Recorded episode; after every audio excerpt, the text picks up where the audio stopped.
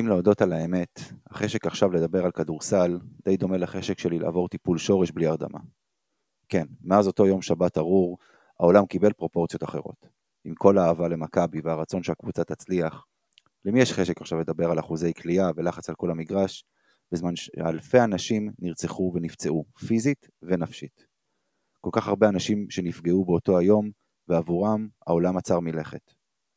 העניין הוא שהעולם לא באמת עצר מלכת, ויש דברים שממשיכים להתקיים. בסוג של עולם מקביל, אבל ממשיכים להתקיים.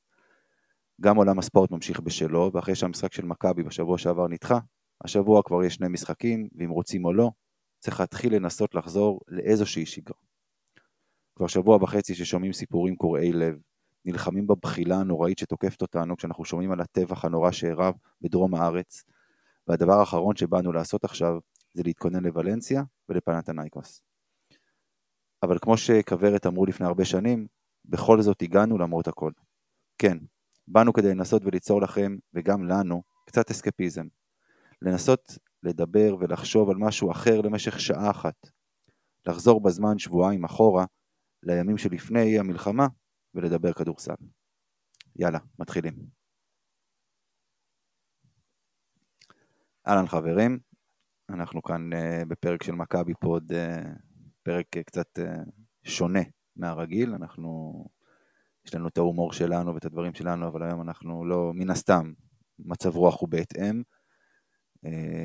אז קודם כל אני אגיד כמובן שלום לפאנל שלנו, אז שלום לך גיא קופיצ'ינסקי. אהלן, שלום. ושלום לאיתי כהן. אהלן, שלום. אז ככה, גיא, אתה רצית להגיד גם איזה משהו, נכון? נשמע, קשה לנתק את המציאות, כמו שאמרת, זה פודקאסט כדורסל, אבל אולי נשייך את זה בכל זאת קצת במשהו לכדורסל, ביום חמישי באוקטובר. בערך 3 שעות לפני, משחק פתיחת העונה מול פרטיזן, שלא ידענו לאן אנחנו הולכים, אני עוד הספקנו במשפחה שלי לערוך את ההזכרה במלות שנה לפטירתו של סבא שלי היקר, רובן קולנדר זיכרונו לברכה. סבא שלי היה ניצול שואה, וגדלתי בצל הסיפורים המזוויעים של מה שהוא והמשפחה שלו עברו באירופה. ואני מדבר עם סבא שלי, סליחה, אני קצת קשה לי ואני מתרגש עם הכל. אני כל יום מנהל שיחות בראש שלי עם סבא שלי, כי סבא שלי היה צלול כמעט עד היום האחרון שלו, ותמיד מאוד אהבתי לדבר איתו, והיה מאוד חשוב לי לדעת מה יש לו להגיד על כל מיני דברים שקורים במדינה שלנו. לא על מכבי, ספורט לא עניין אותו. יום שבת, בערך 30 שעות פחות או יותר, אחרי שיצאנו מאוד שמחים מיד אליהו, ודיברנו על כמה הפתיע אותנו הקלות שמכבי ניצחה את פרטיזן. בערך 30 שעות אחרי, התחילו להגיע אלינו סרטוני הזוועה ותמונות הזוועה, ממה שאני אפילו יודע, אתה יודע, כל מילה שאני אקרא למרצחים של החמאס, נבלות, חלאות, זה יעשה להם חסד, אני חושב. אז שהתחילו להגיע התמונות האלה, זאת הייתה הפעם הראשונה בחיים שאני אמרתי לעצמי שאני שמח שסבא שלי נפטר ולא נמצא, לראות בתוך מדינת ישראל את הדברים שהוא אמר שבשבילם הקימו מדינה והקיימנו צבא. זה היה בלתי נתפס, וזה לא היה ביתה, זה היה אגרוף בפרצוף כזה שלא קמים ממנו, אבל אנחנו נקום, כי אין לנו ברירה. ומה שאנחנו עושים פה היום, אתם יודעים, שלא יתפרש בשום צורה כחוסר כבוד, או כחוסר התייחסות לאירועים הנוראים שקרו ועדיין קוראים לנו. אני מבקש סליחה מכל אוהד מכבי ומכל בן אדם בכלל ומכל משפחה שכולה, אם מישהו נפגע כתוצאה מהפרק שאנחנו מקליטים, אנחנו באמת מנסים, כי אנחנו רואים שיש את הצורך לתת לאנשים קצת בריחה מהמציאות הנוראית הזאת. מכבי תמשיך לשחק, כי ההצגה חייבת להימשך, וגם אנחנו. תודה גיא. איתי, כמה מילים שלך? כן, אני למשחק נגד פרטיזן לא יכולנו להגיע במשפחה, מטעמים של סעודה שקיימנו בבית או שנה רבה, מסורת משפחתית, בדרך כלל מנויים בהיכל אני, אבא שלי ואחי הקטן, גבר בן 20, לוחם, שכמובן התבאסנו על זה שאנחנו מפספסים את המשחק, אבל חיכינו למשחק של ולנסיה, כי זה היה אמור להיות המשחק הראשון של העונה שאנחנו באים, וכמובן שהתגעגענו למכבי, והאחי הקטן רק מחשב את היציאות שלו כל פעם, לראות על איזה משחקים הוא יצא ואיזה לא, וכמובן קרה מה שקרה, ועכשיו אנחנו במציאות שונה לגמרי. אנחנו מדברים פה חצי כדורסל חצי לא, ואחי נמצא בדרום נלחם, אז מהמקום הזה דווקא שאני קצת טיפה בורח מהמציאות הזאת, ורוצה איכשהו למסור למי ששומע שבטוח שכל אחד מכיר מישהו שכרגע הולך ונלחם ותורם את חלקו, שיחזרו בשלום, וכמובן גם משתתף בצער המשפחות שאיבדו מישהו. כמובן גם פה אנחנו כל אחד מכיר מישהו שנפל, שנפצע, אז שבריאות לכולם, ושבאמת נחזור למציאות ולשגרה כמה שיותר טוב וכמה שיותר מהר, שיעבור בשלום. כן, אז קודם כל איתי, שאח שלך כמובן יחזור בשלום, וכמובן שכל חיילי צהל וכל הזה, ושהדבר הזה כבר ייגמר, בלי להיכנס פה לפוליטיקה ובלי זה, אבל שיגמר כמה שיותר מהר עם התוצאה הכי טובה שאנחנו יכולים לקוות לה. טוב, בואו כן קצת ככה, קשור ולא קשור. ככה בפתיח שלי באמת אמרתי, העולם לא עצר מלכת. ישראל אולי קצת, קצת הרבה. אבל העולם לא, ועולם הספורט לא. ותוך כדי הימים האלה ראינו כבר מחזור יורוליג, משחק של מכבי שנדחה, וראינו נבחרות כדורגל, ראינו הכל, ועכשיו אנחנו צריכים לחזור למסלול הזה. אומנם לא ליגות מקומיות, או שוב, לא כדורסל, לא כדורגל, אבל הקבוצות שמשתתפות באירופה, בכדורסל לפחות, חוזרות למסלול המשחקים. איך אפשר? זאת אומרת, איך כאילו, אני שואל אתכם, בסדר? אנחנו עומדים פה כאילו, אתה יודע, מהצד, לא אנחנו אלה שצריכים ללכת לשחק. אני מנסה לחשוב, אז אני שם רגע בצד את הזרים, של מכבי, שהם כאילו באיזשהו מקום נקלעו לסיטואציה, באיזשהו מקום, זה לא מלחמה שלהם, זה לא הישראלים של מכבי, שנמצאים אגב מיום שישי בקפריסין, כל הקבוצה מתכוננת כבר למשחק נגד ולנסיה, איך הם עולים למשחק הזה? אני שואל אתכם, כי אני באמת מנסה להבין איך אפשר לעלות לשחק, חוץ מהתחושה של עכשיו שליחות, פשוט שליחות לכל דבר ועניין, אבל מבחינה מנטלית זה נראה לי עונש. קודם כל זה עונש.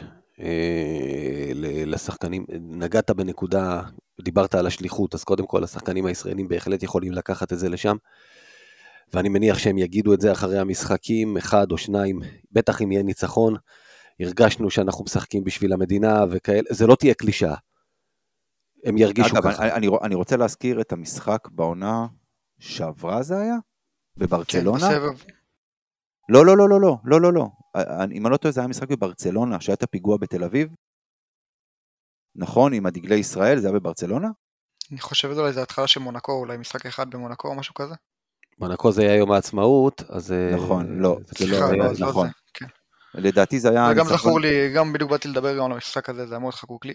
לדעתי זה היה ברצלונה עם הדגלי ישראל, בדיוק שהיה פיגוע, והמסך המפוצל הזה, שלא משנה מה היה שם, כאילו, לדעתי זה היה המשחק הזה. סליחה גיא. דוגמאות כאלה לא חסר. אגב, אנחנו בשיעור היסטוריה ניגע בדוגמה אחת מאוד ספציפית לעניין הזה, אבל זה דווקא, הזכרת את הזרים, צריך באמת להפריד ולחשוב, שחקנים הזרים, הם נקלעו לסיטואציה, אבל הם מושפעים ממנה לא פחות, ואולי בניגוד לישראלים, אתה יודע שזו לא המדינה שלהם, זו לא המלחמה שלהם, אבל הם כן היו צריכים לעזוב את הבתים שלהם, לברוח מפה למדינה אחרת, לעבור את ה...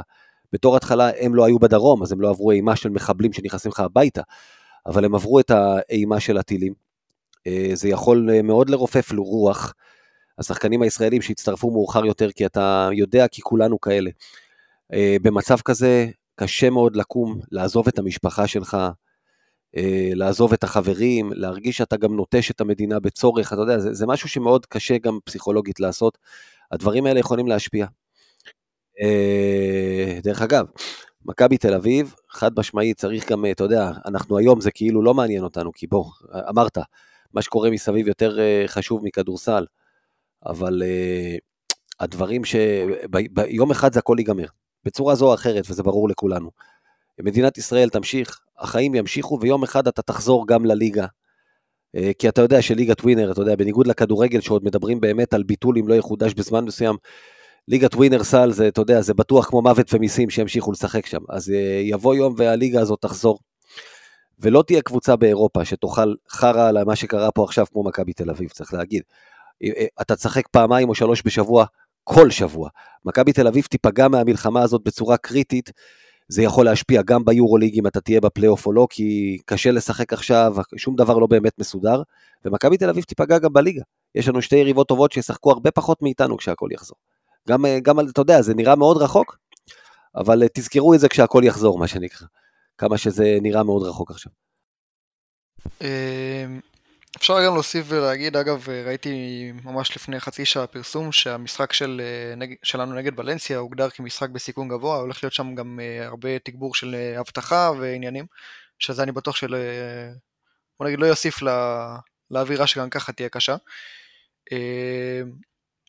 אני מקווה מאוד שדווקא מהמקום הזה, כמו שאמרנו, יש מספיק דוגמאות מהעבר, שבעיקר אפילו הישראלים וגם הזרים שהם מאוד מרגישים את המקום הזה, ידעו להתעלות ולהוציא מזה את המיטב, עם כל הקושי שבדבר, כמו שאנחנו עושים פה את הפרק, קצת ניתוק מהמציאות הזה, אני בטוח שגם חלקנו נשב יום רביעי ונראה את המשחק הזה בטלוויזיה, קצת לאיזה שעה וחצי, שעתיים להתנתק מכל מה שקורה, איך עוזרים אחר כך? אני לא יודע מה יהיה, אולי יהיו שינויים גם בליגה בעקבות הדבר הזה, זה נראה לי דברים שקצת אפילו מוקדם לדבר עליהם, ולהעלות אותם בכלל, אבל אני סומך על ההסברה שיש במועדון, אני חושב שראינו גם ברשתות החברתיות את פונזי, ואפילו במפתיע אפילו בעיקר ג'יימס ווב שנמצא פה מעט מאוד זמן, שפעילים ותומכים ודי מבינים את העניין, בטוח שהם יהיו מקצוענים מספיק בשביל לשים את הדברים לשעה, שעה וחצי בצד ולעשות מה שצריך. ראינו גם, אתה יודע, יש אוהדים של מכבי ששואלים למה לורנזו בראון ובולדווין לא הזדהו, אני לא רוצה להיכנס לשם, כי עוד פעם, אני חושב שזה... לא, וויד העלה גם, אני זוכר, לורנזו לא ראיתי, אבל וויד העלה בוודאות. כל השחקנים העלו ביחד קודם כל את אותה הודעה, אבל בדברים האלה, אתה יודע, זו הודעה מהמועדון, זה לא... בדיוק, אבל הבנתי ש... אני מודה, אני לא ראיתי, אבל הבנתי שדווקא האנשים שלהם, של וויד ושל לורנזו, כן פרסמו לא מעט דברים כמובן בעד ישראל. טוב, בואו ככה. גם זה שיש לנו סוג של המשכיות, יש לנו הרבה המשכיות מהעונה שעברה, וגם בעונה שעברה ספגנו סבב של טילים, והם גם חוו חלק מהדברים, אגב גם ג'וש ניבו העלה עוד דברים חוץ מההודעה של המועדון. אני חושב שהזרים כן, לא, אני אומר, הזרים כן מבינים את העניין, כן, ניבו גם הודעה באילת גם בתקופות ההם. וברח. ברח, אבל הנה חזר. אז הוא עושה סוג של תיקון, הם כן מבינים את המשמעות של מה שהולך פה ומה שקורה פה לפי מה שרואה, נראה מה יהיה בהמשך.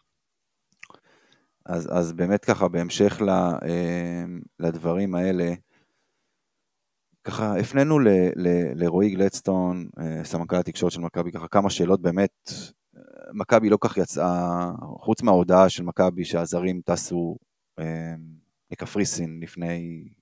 מה זה היה? לפני שבועיים בערך? לא שבועיים, סליחה, ממש ככה, ממש עם פרוץ המלחמה פחות או יותר, והישראלים הצטרפו אליהם ביום שישי, אז ככה באמת לא הייתה יותר מדי תקשורת מול מכבי, בין מכבי לאוהדים, להבין מה המצב ומה קורה וכו'. אז ככה הפנינו לרועי גלדסטון כמה שאלות, הוא ענה לנו חלק בכתב, ועל שאלה אחת הוא ענה באמת בהודעה קולית, ואנחנו נשמיע אותה פה, אבל אנחנו נתחיל ככה באמת עם השאלה הראשונה ששאלנו אותו. שאלנו אותו באמת איך האווירה בקבוצה בימים האלה, והאם מצליחים בכלל להתרכז בכדורסל.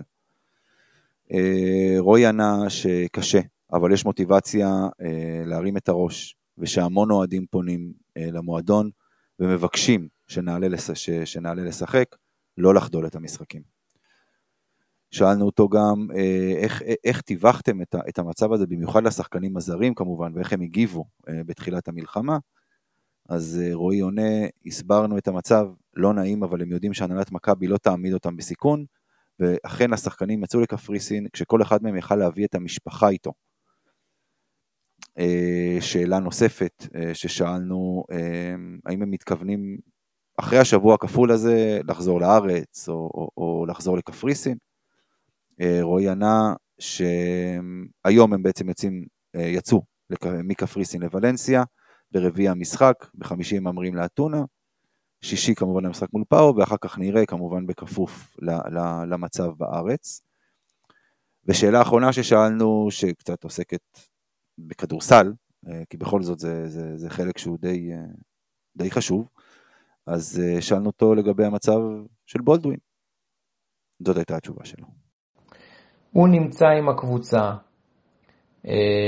והמעטפת של הקבוצה יחד איתה, יש רופאים עם הקבוצה, יש את צוות הפיזיותרפיה, הקבוצה היא נמצאת במעטפת של נסיעה למשחק בחול, אז כולם שם, מאמן הכושר, עובד לפי תוכנית השיקום מהפציעה. אז זאת התשובה של רועי לגבי בולדווין.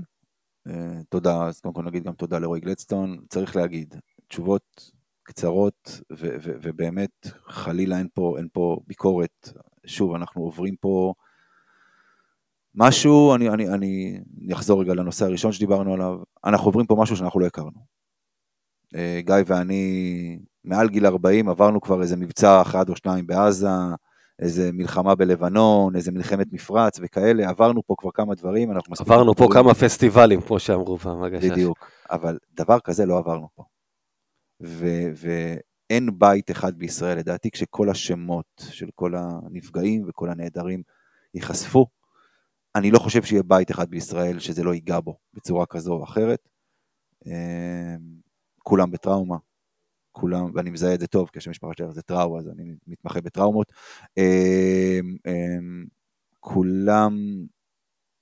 כולם מזועזעים, אז כמובן שגם רועי שבדרך כלל עונה מאוד מאוד בעריכות ומאוד מפרט, אני חושב שאפשר גם להבין את זה. יש לכם משהו שאתם רוצים ככה באמת להגיד על מה שרועי אמר? תראה, הוא גם התייחס בשאלה שהוא דיבר על הקפריסין ויוון וכל הדברים האלה, על העניין ששאלנו מה קורה בהמשך, שזאת שאלת השאלות מבחינת המועדון, ככל שהמלחמה הזאת תימשך. המשחק הביתי הבא שלנו מול ריאל מדריד, 8 בנובמבר לדעתי, אם אני לא טועה, יש עוד קצת זמן עד אז, אבל לא יותר מדי זמן, וכמו שהדברים נראים, לא נראה שעד אז יימצא פתרון, למרות שאתה יודע, הדברים האלה מפתיעים אותך, פתאום זה מגיע תוך יום, מודיעים לך, הנה הפסקת אש וכאלה, אבל אתה יודע, מכבי תל אביב. לפי הדיבורים, הפסקת אש לא נראית באופק, גם לא קרובה. אני מסכים. אז מכבי תל אביב תצטרך להידרש לפתרון.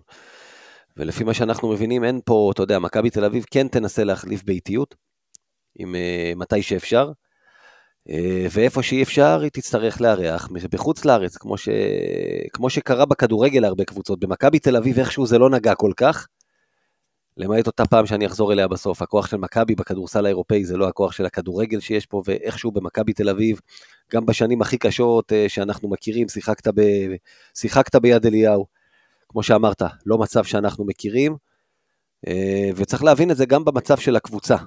חוסר הוודאות הוא גדול, והבלבול הוא גדול, כי ככה גם כולנו מרגישים. זה אותו דבר בכל מקום שקשור למדינת ישראל, ומכבי לא שונה.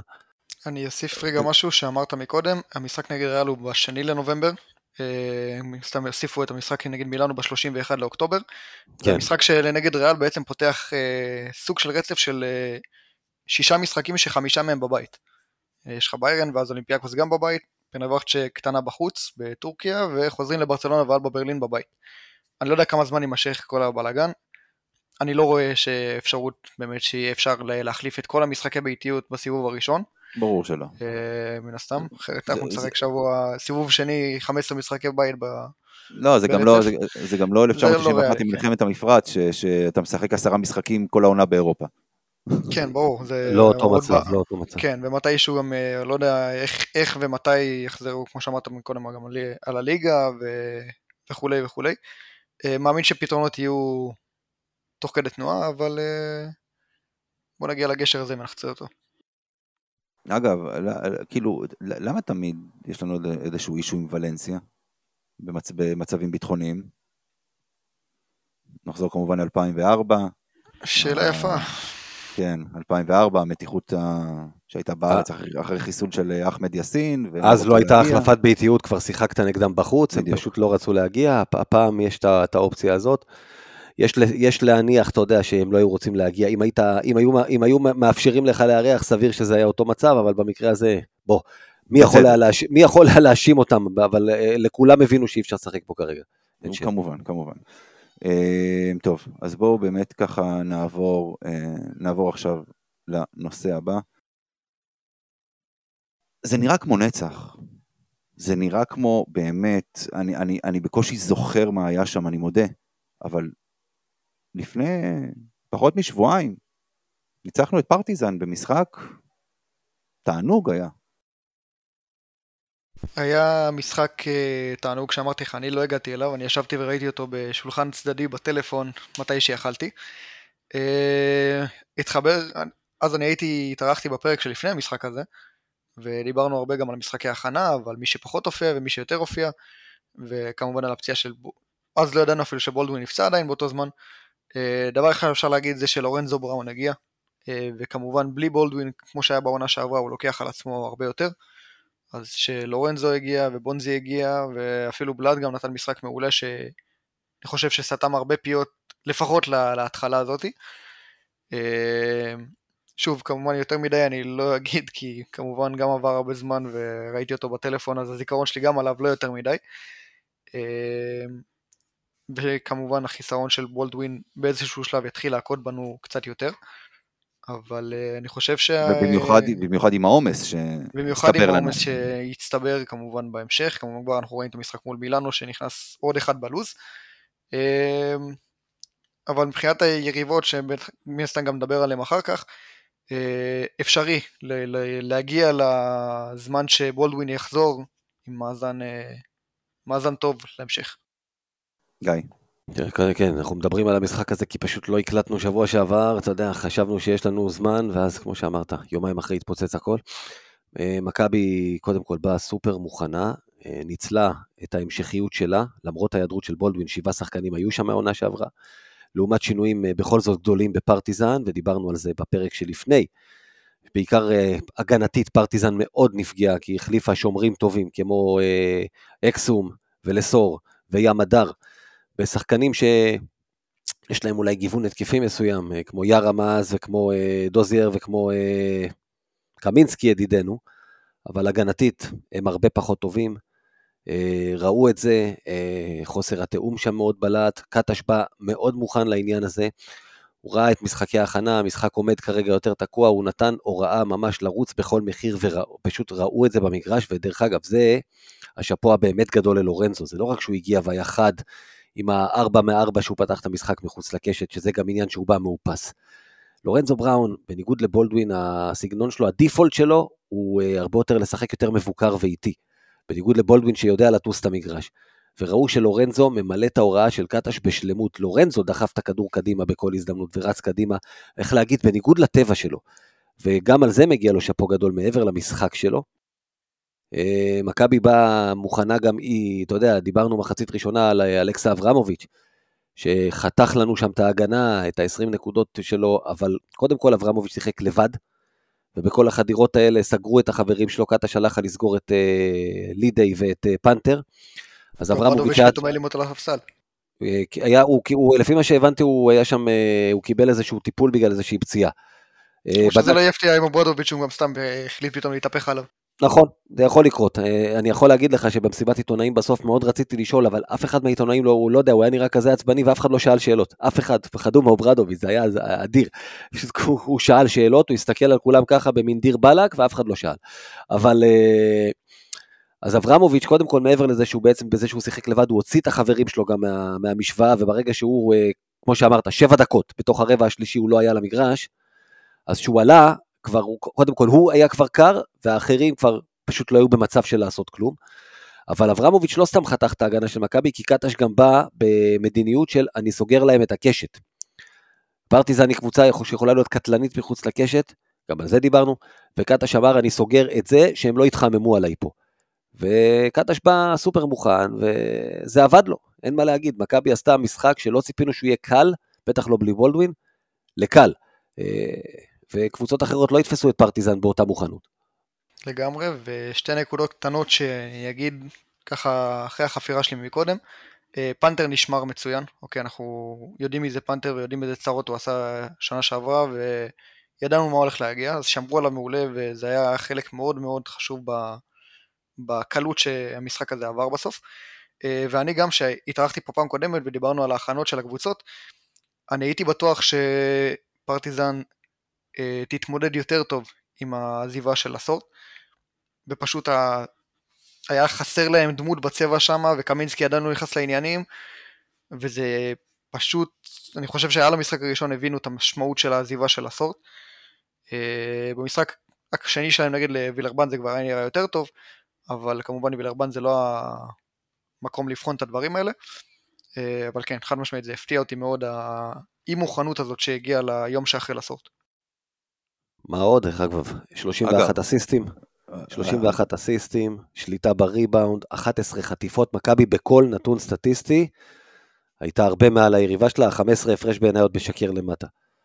לא, לגמרי, כי בסוף ככה מכבי באמת קצת הורידה את הרגל מהגז, אבל דבר אחד שלא הזכרתם, קיבלנו 39 נקודות משלושת הסנטרים שלנו.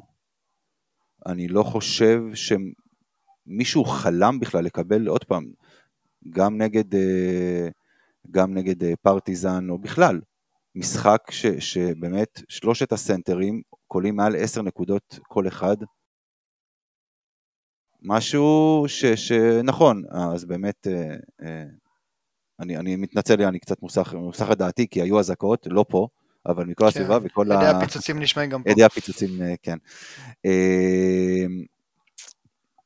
אז באמת, אמנם נכון, לסור עזב את פרטיזן, וקמינסקי אולי ידענו נכנס לעניינים, או שאולי הוא פשוט לא כזה טוב כמו שחושבים שהוא, אולי כן, אולי לא, נדע בהמשך העונה, עדיין, זו הייתה תצוגה מוחצת של הקו הקדמי שלנו, וכמובן, כמו שדיברתם על לורנזו, שלא נראה לי שנשאר לי מה להוסיף. כן, הקו הקדמי 39 וחסיאל ריברו, ראית דרך אגב, כל אלה שחשבו שהבאנו שחקן ליגה לאומית והביקורות שלהם היו בהתאם, כאילו המספרים שלו בעונה הראשונה ביורוליג, כאילו לא נתנו לזה לבלבל אותם, אבל אתה ראית דרך אגב, במשחק הזה קיבלת קצת תשובות לשאלה מה הוא מביא לך שפה יתרס לו, וקטש אפילו שיחק עליו פוסט-אפ עם Imagine That, מה שנקרא, שזה היה אחת גדולה, כאילו מי שמכיר את המשחק של קטש. אבל אלה היו דקות, אתה יודע, בדקות של לורנזו, למשל, גם תקיבל את המכה ברגל, וגם זה, ובולדווין לא היה לך. צריך להגיד, אתה יודע, מכבי תל אביב קלה 55 נקודות במחצית הראשונה, אבל לדעתי 41 נקודות בשנייה, שאתה מקבל 2 נקודות משותפות מבונזי ומבראון, במשחק שבולדווין איננו, לא פחות מרשים. לגמרי, ובקו הקדמי, סורקין היה במשחק מעולה, אנחנו לא מופתעים יותר מסורקין בדברים האלה, כי אנחנו יודעים שיש לו את היכולות, אני כן שמח שהוא נתן את הזריקות האלה מחוץ לקשת, הוא גם קלה 3-1, שזה חשוב מאוד להתפתחות שלו כשחקן, ויתרום למשחק של מכבי המון, דיברנו על זה, גם עופר שלך דיבר על זה פעם קודמת, על ההתפתחות הזאת שלו, ניבו אנחנו כמובן לא מופתעים, זה שחקן שפשוט ברגע שיפעילו אותו, כמו שצריך, הוא ייתן את הדברים האלה, ועשו את זה מעולה. ריברו גם, ראינו הרבה, כמו שגיא אמר, הרבה ביקורות עליו, במיוחד אחרי המשחקי ההכנה, גם עוד יותר, וכל אחד שאמרתי, אוקיי, בואו נהיה סבלניים, כאילו, לא שעכשיו לא המלכתי אותו, וגם לא קברתי אותו, אבל אתה יודע, היה משחקי ההכנה, לאט לאט, שיכנס לקצב, שחקן חדש, אז הוא נתן דקות יפות מאוד, אני לא חושב שאף אחד דורש ממנו יותר מזה, זה אפילו היה קצת אפילו יותר ממה שציפיתי ממנו. צריך לזכור, הוא מגיע כסנטר שלישי בסופו של דבר, הוא מגיע לתת את 9-10 דקות האלה, הוא לא מגיע עכשיו לתת לך 25 דקות ו-12 ו-8. הוא מזכיר לי קצת טיפה מבחינת התפקיד, שלא חלילה עכשיו יגידו שאני משווה פה דברים לא זויים, בעונה שזכינו ביורוליג, בנוסף לסופו וטאיוס, היה שם אנדריה זיזיץ', האח של הגדול, שהגיע אחרי הפציעה של שון ג'יימס, שגם היה הרבה סימני שאלה עליו. בסוף, הוא נתן, נכון שבפיינל 4 וברגעים החשובים הוא כמובן לא על המגרש, אבל במהלך העונה שהוא היה, הוא נתן את הדקות הקטנות האלה של לא לעשות נזק, לשמור כמו שצריך על המשחק שלא ייפול לנו בדקות המנוחה האלה, ואם ריברו יעשה את זה כמו שהוא עשה במשחק נגד פרטיזן, יש לנו פה נכס, לא אגיד עכשיו איזה כוכב על, אבל יש לנו נכס טוב מאוד בידיים, לדקות האלה שניבו לא משחק, או שסורקין אפילו בארבע, כי הם אפילו ראית אותם, את קטש משלב ביניהם בהרכבים מסוימים. אוקיי, אז נגעת רגע, נגע בניבו שנייה, פשוט אני לא יודע, הלוואי והמשחק הזה יהיה אינדיקציה להמשך העונה שלו מבחינת, איכשהו ביצע את השורט-רול, שזה נקודה שהייתה חלשה אצלו שנה שעברה, והוא גם הלך ושיפר אותה, אבל הוא ביצע את זה בשלמות במשחק הזה, ובכלל השילוב שלו עם הגרדים בכל תרגילי הפיק-אנד-רול של קטש, אנחנו ראינו את זה בשנה שעברה מחודש מרץ, אבל זה נהדר לראות ששוב, מכבי תל אביב החליטה להמר עליו ולא על פויטרס את מי להשאיר מסיבה מסוימת, היא ראתה אצלו גרף שיפור, גרף התקדמות, גרף חיבור לקבוצה, ובמשחק הראשון של העונה לפחות הוא המשיך מאותה נקודה. נקודה שנייה, תמיר בלט, כל מה שאתה צריך מרכז מחליף, 8 אסיסטים, ביטחון, שהוא על המגרש, אתה לא מרגיש שרמה יורדת, ואתה יודע, יהיו מבחנים יותר גדולים, כי שוב, כרגע הקו האחורי של פרטיזן לא היה שם שומרים גדולים, אבל זה היה נראה טוב. מה שחלמנו שיפתח זיו יעשה בדקות של לורנזו לא על המגרש, והוא אף פעם לא יצליח לתפוס את המקום הזה. אוקיי, טוב, אז בואו עכשיו נעבור ממה שהיה למה שיהיה, נדבר כמובן קודם כל על ולנסיה, שפתחה את העונה, תסבירו לי מה קרה שם? ולנסיה, 2 ניצחונות מ2 משחקים, ניצחון על מונקו, וניצחון על פנרבחצ'ה. מישהו מתנדב להגיד לי מתי ולנסיה הפכו להיות ריאל מדריד? תראה, קודם כל היא לא משחקת כמו ריאל מדריד, ולנסיה גם את מונקו, שראינו אותה דרך אגב, שבוע אחר כך נראית עדיין עוד יותר גרוע וחוטפת בראש בבית, מווירטוס, אבל גם מול פנרבחצ'ה, שזה אפילו הרשים אותי קצת יותר, היא מאטה קצב, יש לה הגנה מאוד מאוד טובה, מומברו עושה שם עבודה מאוד טובה בעניין הזה, היא מאוד מתואמת הגנתית ומצליחה לעצור, היא הצליחה לעצור כישרונות, אתם יודעים, כמו מייק ג'יימס וכמו סקוטי ווילבקין וגודוריץ', והיא לא נותנת שום דבר קל, שחקן חודר לסל ומקבל פצצות, קודם כל, מה שאנחנו אוהבים לראות מכל קבוצה שאנחנו אוהדים, אנחנו אוהבים לראות שאף אחד לא מקבל סלים קלים, אין מבטים קלים לסל, אחד מחפה על השני, זה גם קבוצה שעברה איזשהו שינוי, היא השאירה את קריס ג'ונס ואת ג'רד הרפר שנפצע אגב בינתיים, אבל דובלביץ' שהיה סוג של סמל שם, כבר לא שם, כמובן הצמד שהגיע למכבי, חסיאל את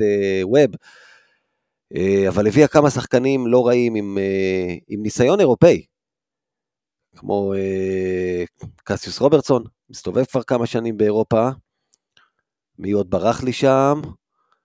ברנדון דייביס. ברנדון דייביס זה שם אחר, ברנדון דייביס וסמיו ג'ילי, וגם אגב, גם יוביץ', סטבן יוביץ' שעוד ייתן, הם שחקנים שהם שחקני רמה גבוהה ביורוליג. אבל ברח לי עוד שם, עכשיו אני מנסה להיזכר בו, בנוסף לקסיוס רוברטסון, שחקן פשוט עם ניסיון אירופאי שמסתובב זמן ברחבי היבשת. תכף זה יבוא, אבל הם יוצרים שם תלקי טוב, צריך לקחת אותם בחשבון.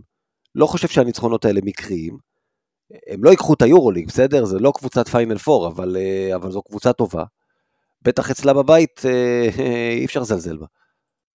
זאת קבוצה שתעשה צרות להרבה קבוצות, אין ספק שמדברים על זה ככה. 2 הניצחונות האלה משחקים של קרב חפירות, אני אקרא לזה, אתה רואה סקור נמוך, בעצם הרבה הגנה, כמו שגיא אמר. ברנדון דייביס, נכון שהוא שם גדול והכל, אבל הוא גם בא אחרי סוג של כמה שנים פחות טובות, במיוחד במונחים שלו. אחרי הסי. מאוד אחרי הסי, אפשר אפילו להגיד. וזה המקום של השחקנים האלה לשקם את עצמם, סוג של לעשות כמה שנים יפות עד סוף הקריירה.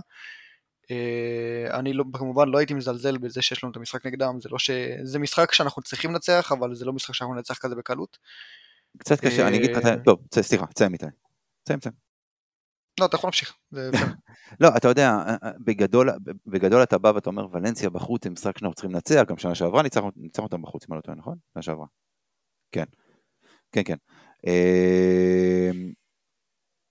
אנחנו מגיעים בסיטואציה נורמלית. ניצחת בנקודה. ההחטאה של הרפר בסוף, ניצחון החוץ הראשון שלנו? לא, הראשון היה במילאנו, השני היה... אני חושב שג'ונס החטיא את הזריקה. ג'רד הרפר, אם אני זוכר נכון, אבל... לא משנה, העיקר שהכתיעו, אבל אנחנו מגיעים בסיטואציה לא רגילה.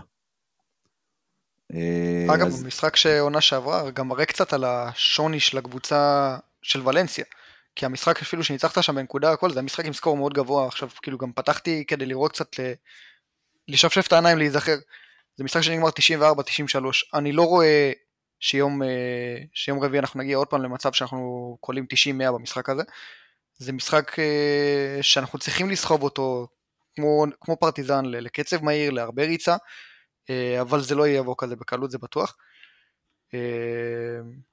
ואם אני זוכר נכון, זה המשחק שהיינו גם בלי בראון באותו זמן. אני חושב שנגד קבוצות כאלה, מה שנקרא מהבטן התחתונה של הטבלה ומטה, כל משחק שאתה באמת שאתה תקלה, תגיע לאזור ה-90 נקודות, 85-90 נקודות, רוב הסיכויים שתנצח. ווולנסיה היא אחת כזו, כי כמו שאתה אמרת, הקצב יותר איטי, בסקור יותר נמוך, לא בטוח שהם יכולים להגיע לכמות כזו של נקודות, ואם אתה תגיע אז כנראה שתנצח את המשחק, אבל עוד פעם, זה באמת ככה להיות מאוד מאוד אופטימיים, כי אמרנו, גם אם אנחנו מסתכלים בשמים רגע אחד בצד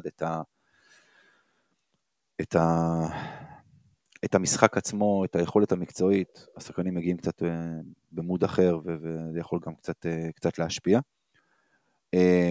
ואחרי ולנסיה אנחנו עוברים לקבוצת כוכבים, שעד עכשיו לא כזה הוכיחה את עצמה. אני אתן אינדיקציה, נקודה קטנה אחרונה על ולנסיה, מאז שהיא חזרה ליורוליג ב-2017-18, כל המשחקי חוץ שם היו גיהנום, היה לנו הפסד ב-3 נקודות ב-2018, היה לנו ניצחון ב-3 נקודות ב-2020, כל עונה מחדש אנחנו סופגים שם הפסד ב-2 נקודות ב-2020. ההפסד ב-2021 שהובלנו 7 נקודות, 3 דקות לסוף. כן, זה לא המקום הכי סימפטי. זה לא המקום הכי סימפטי. זה כמו שלברצלונה בליגה הספרדית בכדורגל יש איזה סלטה ויגו כזאת שכל פעם נותק איזה מוקש, זה בעצם המשחק הקשה שלנו. זה היה המשחק עם האנדוף של זיזיץ'? ההפסד הזה? כן, כן, כן. זה. וסם ון רוסום חטף את הכדור ורץ לו, אתה יודע, כן. יהיה כיף מחרתיים. כן, אז בואו באמת נעבור לדבר על פנתנייקוס. הפסדנו להם כבר אמנם במשחק הכנה. די בקלות גם, אבל שוב, משחקי ההכנה קשה לקחת אותם כאינדיקציה. אבל ראינו את כוח האש, וראינו מה עולה להם מהספסל, וזה וואקה. ושוב נזכיר את הסיטואציה הנוכחית, ונדבר על זה שהקהל שם כבר תמך בעבר בפלסטין, פלסטינאים, תקדירו את זה איך שאתם רוצים, ולא לא הולך להיות קל למכבי, לא ביציעים, וגם לא על הפרקט. כמו שנגענו בנקודה הזאת לפני תחילת העונה, יש פה משהו חיובי שאנחנו פותחים, מקבלים את פנתנייקוס בחוץ בתחילת העונה וכמובן לא בסיבוב השני. קבוצה בבנייה, קבוצה מטורפת על הנייר כמו שדיברנו בהתחלה. מה נשאר לה כבר לבנות? לא, בבנייה כאילו, אתה יודע, שהתחדשה לחלוטין ועכשיו מתחברת. מההתחלה של העונה שלהם ראינו בינתיים קבוצה לא יציבה, אוקיי? לא רק, כאילו, כמובן לא רק במושגים של מכבי, גם נראה לי זה הסופר קאפ היווני שאולימפיאקוס קטשה להם את הצורה בתוצאות שרואים רק בטוקיי, וגם במשחק יורוליג נגדם הם כבר הובילו הרבה ואז פתאום היה את המהפך וההפסד הזה נראה לי בהערכה נגד אולימפיאקוס, גם נגד ביירן הם התקשו מאוד, גם במהלך המשחקים וגם ממשחק למשחק יש שם חוסר יציבות שמכבי תצטרך גם אם המשחק יתחיל לא טוב להישאר רגועים ולנסות למשוך את המשחק לכיוון שלנו, כמובן שזה לא משהו שמבטיח את זה, אבל זה הזמן לפגוש אותם. לא עוד 3-4 חודשים. גיא. קודם כל אמרת, מבחינת סגל, אחד המפחידים ביבשת, דיברת על לסור קודם שחסר לפרטיזן, הוא אגב עשה עלינו חגיגה גדולה במשחק הכנה הזה, מכבי תל אביב דיברנו, הקו הקדמי שלנו קצת נמוך בסנטימטרים, קצת אולי חסר מסה, ולסור... אוכל את הדברים האלה באמת, שנה שעברה הגבוה השני ביבשת אחרי טווארס, והוא גם השנה שחקן מאוד חשוב בשיטה של התאמן, הם לא מוצאים את עצמם התקפית בינתיים, קלו 78 נקודות ממוצע בשני המשחקים, שזה בעצם בדיוק 78 בכל אחד מהמשחקים. הממוצע זה יפה להגיד לשתיים 78. לא, בדיוק, בשניהם אותה כמות, הפסידו דרבי קודם כל, שזה כבר ועוד בבית, שזה ועדת חקירה אצלם לבד, גם נגד ביירן מינכן, הסתבכו הרבה מעבר למה שמישהו ציפה, מול קבוצה ששוב, מבחינת סגלים פה, אתה יודע, זה מכבי תל אביב מול הפועל פתח תקווה בכדורגל פחות או יותר, סליחה אמיר. רשמתי. כן. זה הפרופורציות מבחינת כרגע איכות הסגל. כמו שאמרתם, החיבור הקבוצתי עוד לא שם, אבל הכישרון האישי שם, וקבוצה כזאת קודם כל במצבים שעוד אין חיבור, תתבסס על הכישרון האישי ויש לה הרבה. מכבי תל אביב תצטרך לסגור קודם כל את ניהול המשחק, גם סלוקס, גם וילדוסה, שחקנים שאם אתה נותן להם לראות את הסל ולראות את המגרש, הם יעשו בחשמות. להיזהר מאוד מהפיק אנד רול של אסור, לסגור אותו טוב, ראינו נגד פרטיזן שזה נגיד, נפתחו שם מסדרונות כאלה, אוי ואבוי לנו אם זה יקרה ביום שישי. זהו, חוץ מזה כמו שאמרתם, אווירה, כיף גדול בכל מקרה, אף פעם לא יהיה שם. הקבוצה הזאת רוצה לחזור לימיה הגדולים, והיא כבר הפסידה פעם אחת בבית, זה לא פשוט. עוד איזה הפסד? תראו, עוד פעם, שמות, הכל טוב ויפה, אבל בסוף, לא הנייר, אמרנו, לא הנייר עולה על הפרקט. למכבי יש יתרון על לא מעט קבוצות ביורוליג ועוד פעם, ואמרנו את זה וראינו את זה, שוב, ראינו את זה נגד פרטיזן ביום חמישי שעבר, ההמשכיות. ראינו איך השחקנים יודעים לאן ללכת ויודעים איפה לחפש אותם, וזה פשוט כי הם מכירים כבר אחד את השני, הרוב כמובן, כי יש כמה חדשים. פיקניק לא הולך להיות שם. כי ככה באמת, כמו שגיא אמר, כשאין עדיין את החיבור הזה, ואין עדיין את הכימיה הקבוצתית, אז הכישרון האישי הוא משחק תפקיד. ואם מכבי תדע לסגור את השחקנים הכישרוניים האלה, ולא לתת להם לראות אור יום, ושוב אנחנו נכנסים פה, כמו שדיברנו לפני פרטיזן הזה של קליבלנד, יש עבודה מאוד מאוד מאוד חשובה, כדי לסגור את פנתר, גם פה תהיה לו משימה מאוד מאוד חשובה, אם זה סלוקס, אם זה וילדוזה, לא שכשהם לא על הפרקט, אז אין שחקנים אחרים שהם עלו את המקום שלהם, גם זה שם, גם שם יש. נקבל עכשיו עדכון בלייב, שסטוקס לא בטוח משחק. האמת שאני יושב מול הסטטיסטיקה של המשחק שלהם נגד ביירן, ואני בדיוק אומר, אני אשאל אתכם למה סלוקס לא שיחק שם. זה משמעותי. לא עוד פעם, לא שווילדוזה לא מספיק טוב למלא את המקום, אבל זה בהחלט משמעותי. זה לא בדיוק למלא את המקום, כי הם לא דורכים אחד השני כמובן. זה משמעותי סטייל בולדווין לורנזו, שעובדים אחד לצד השני, וחיסרון של אחד מהם הוא משמעותי. נגד ביירן, הרוטציה של פנתנייקוס מאוד התקצרה, היו שם שלושה שחקנים ששיחקו 30 פלוס דקות, שדווקא זה משהו שמקבוצה שהיא כל כך עמוקה אתה לא רואה בדרך כלל,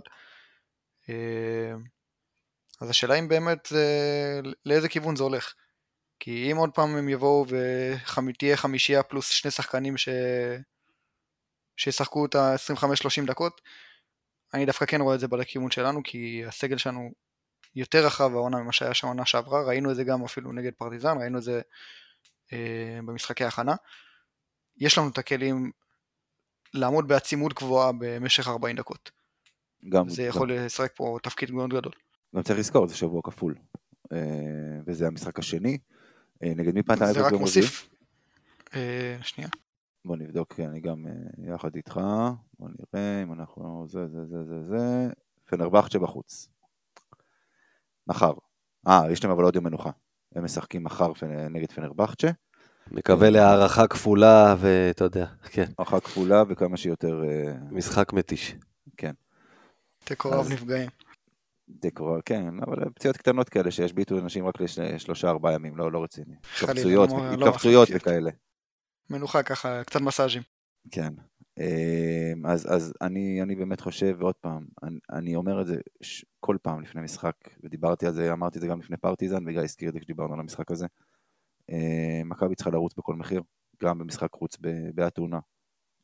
מכבי צריכה לנצל את היתרון האתלטי שיש לה על אולי כמעט כל קבוצות היורוליג. מכבי יכולה להעמיד הרכבים של 5 אתלטים שיתוסו את המגרש. וזה משהו שהוא מאוד מאוד חשוב, שאני חושב שמכבי צריכה לעשות, שהוא נגד כל קבוצה, בטח נגד קבוצה כמו פנתינייקוס, שאם מה שיקרה, אם מה שאתה אומר איתה יקרה, והרוטציה שלהם תהיה קצרה, ובשבוע כפול, זה יכול ממש לשחק לידיים שלנו. עוד משהו שאתם רוצים לדבר ככה באמת על פנתינייקוס? אחלה. אז אנחנו באמת עושים ככה פרק שהוא יותר קצר השבוע, כי באמת אנחנו, מה שנקרא, מדברים לעניין ולעסק. אז גיא, שלך.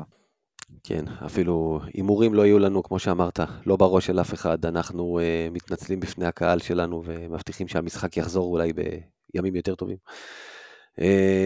שיעור היסטוריה בכל זאת, ככה, כי זה נוגע בעניין. התייחסנו למלחמת המפרץ פה כבר בשני שיעורי היסטוריה בעבר. זה קצת מזכיר את המצב, טילים על ישראל, ומכבי תל אביב בעצם אז עקתה את החלפת הביתיות, זה מה ששימון מזרחי עשה בפעם הראשונה ב-91, שבינואר 91 התחילה מלחמת המפרץ. אני אזכיר למי שלא מכיר, עיראק פלשה לכווית, נפט, ציפורים, ארצות הברית הטילה אולטימטום ויצאה עליה למלחמה, להוציא אותה משם, כשעיראק לא הגיבה לאולטימטום. ארצות הברית גיבשה קואליציה שהייתה בתוכה, סעודיה וסוריה היו בתוך הקואליציה הזאת, נגד העיראקים. סדאם חוסיין רצה להעניק את העולם הערבי, ומאוד כעס על זה, ורצה לפרק את הקואליציה בכל מחיר, ולכן ירה טילים על ישראל, מתוך רצון שישראל תגיב, ואם ישראל תגיב, יצאו המדינות הערביות מהקואליציה, ולכן ישראל לא הגיבה בתוך בקשה והפצרה אמריקאית, אז אנחנו ישבנו פה וחטפנו טילים, בכל הארץ כמובן, מדובר על מדינה עם צבא ועם טילים שבגודל של כמה מטרים טובים, למי שלא חווה את הסקאדים הנוראים האלה אז. מכבי תל אביב, לא יכלה כמובן לשחק פה, גם הליגה בוודאי שנעצרה, בדומה להיום, ואז נהגה רעיון החלפת הביתיות, היא הצליחה לעשות את זה כמעט בכל המשחקים שהיו, למעט פעם אחת מול פזרו, ששיחקנו בבלגיה כי כבר עבר משחק החוץ מולם, וזה ההפסד הבית היחיד של מכבי תל אביב באותה עונה אירופאית, ובסוף זה נגמר. נגמרה המלחמה, מכבי תל אביב חזרה הביתה ל4 משחקי בית רצופים שהייתה צריכה לנצח את כולם בשביל פיינל 4 וניצחה את כולם. על זה דיברנו, אבל מה שזכור לי במיוחד זה יום סיום המלחמה. מכבי תל אביב בדיוק באותו היום הייתה באנגליה, בלונדון, למשחק מול קבוצה בשם בוסט קינגסטון. כן, הייתה קבוצה לונדונית אז בליגת האלופות, כבר הרבה לפני שהיורוליג התחיל לפסול למקום הזה. ומכבי תל אביב בדיוק כמו כל עם ישראל קיבלה הודעה על סיום המלחמה. והתקווה, לבקשת מכבי תל אביב, נוגנה בלונדון באותו יום, לפני המשחק, לעיני הרבה מאוד יהודים שבאו ליציע לעודד את מכבי תל אביב, עם דגלי ישראל, קיבלה שם אווירה ביתית. הפסדנו את המשחק הזה, אבל זה לא שינה.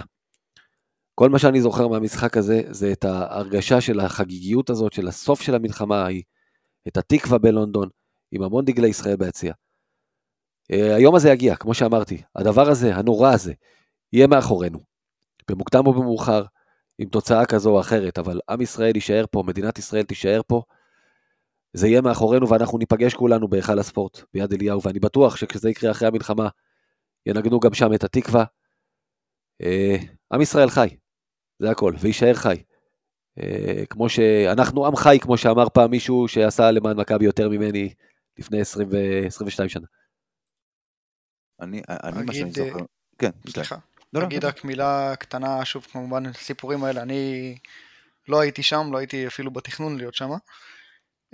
מילה אחת קטנה טובה ליורוליג, שבזמן כזה שמתעסקים הרבה במי מגנה ומי לא, ובכדורגל רואים שוואפה ופיפה לא בדיוק איתנו. כל משחקי היורוליג במחזור האחרון נפתחו בדקה דומיה לזכר הנרצחים, במתקפת הטרור הנוראית הזאת.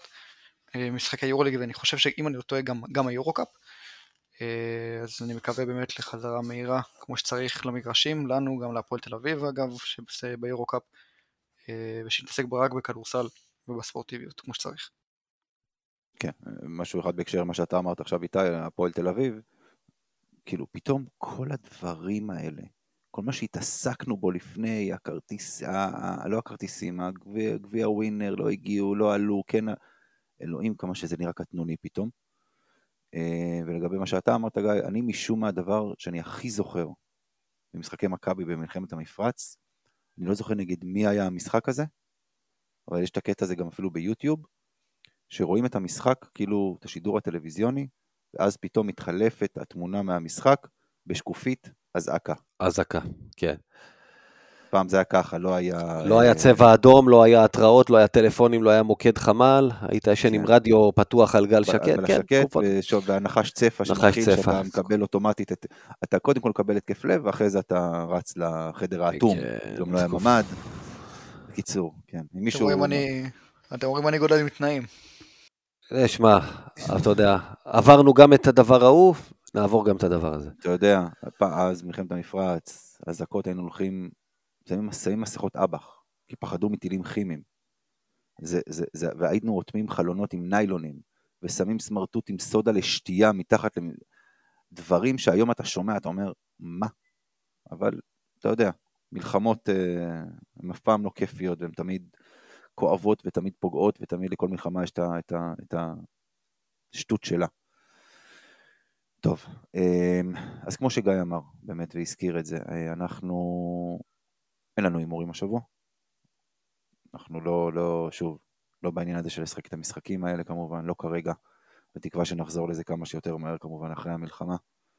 אז אנחנו מתנצלים מכאן המאזינים שלנו וכאן המאמרים שלנו. מאמרים במרכאות, כמובן, כי זה אימורים רק בשביל הכיף.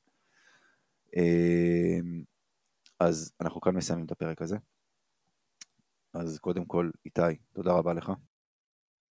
תודה רבה לכם, מקווה שהפעם הבאה שאני אבוא להתארח, יהיה באווירה קלילה וצחוקים וכיף, ושכולם יחזרו בשלום. כולנו מקווים. גיא קופיצ'ינסקי, תודה רבה. תודה לכם. כמו שאמרנו בהודעה שלנו, מחזקים את חיילי צה"ל, את כל אזרחי ישראל. אנחנו אוהבים את כולכם, בלי קשר לאיזה צבע חולצה אתם לובשים. ואתם יכולים למצוא אותנו באתר מכבי פוד, בקבוצת הפייסבוק, האוהדים של מכבי תל אביב, בקבוצת הוואטסאפ שלנו, כמובן, באינסטגרם, בטוויטר, ואני תמיד מסיים כל פרק ביאללה מכבי, אבל אני אסיים את זה בעם ישראל חי.